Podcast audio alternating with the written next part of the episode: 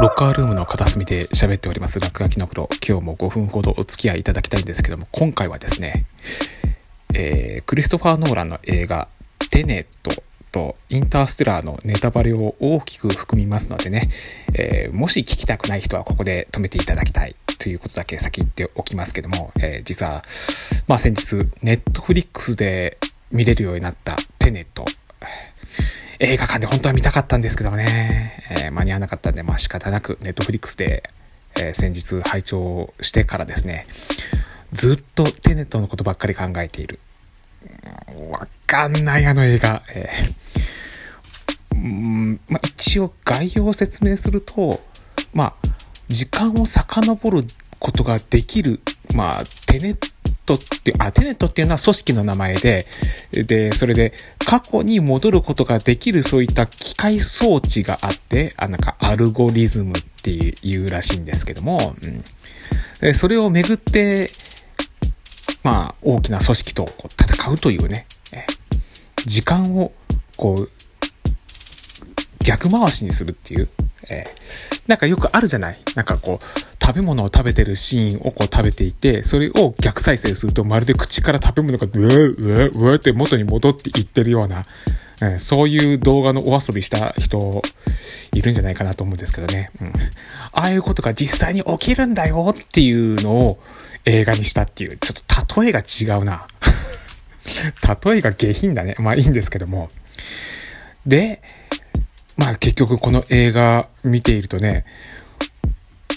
二つのことがね、同時進行で一つの画面のシーンで起きてるんですよ。要するに時間が普通通りに動いていってるキャラクターと時間がまるっきり逆方向に動いてるキャラクターが同時に映っ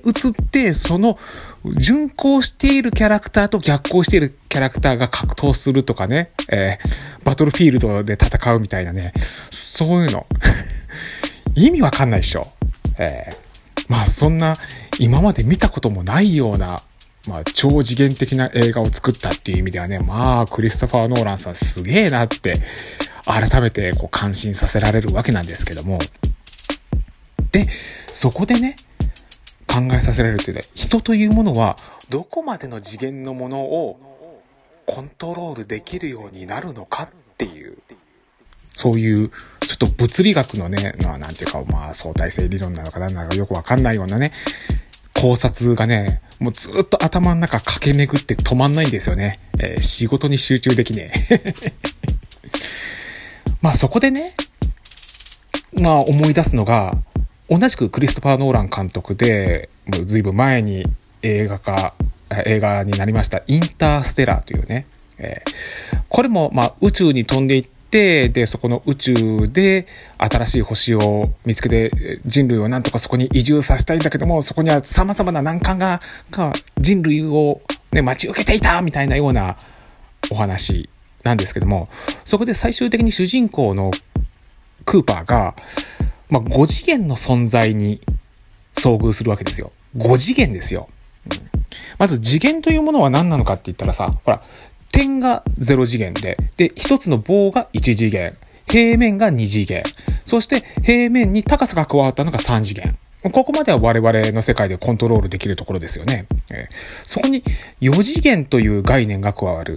えー、インターステラーの場合だとそれが時間なのかなって思ったんだけども、どうもそれが重力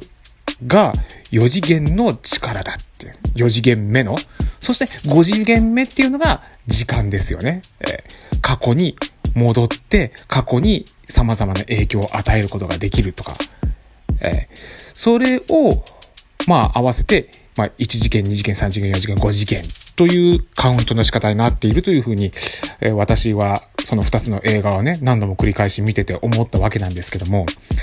じゃあ、まあテネットはその時間を逆行することができる装置があるっていう意味では、あ、ここでようやく4次元目の力を人類がコントロールできるようになったっていう設定のお話なのかしらっていうふうに思ったんですけども、結局映画のね、最後の最後を見ているとね、あ、違うと。自分たちで4次元目のコントロール、時間の逆行というものをコントロールできるようになったと思ったら、実は、それも全部神様によって仕組まれているに過ぎなかったと、手のひらで踊らされているに過ぎなかったという、ね、そういう運命のお話っていうか、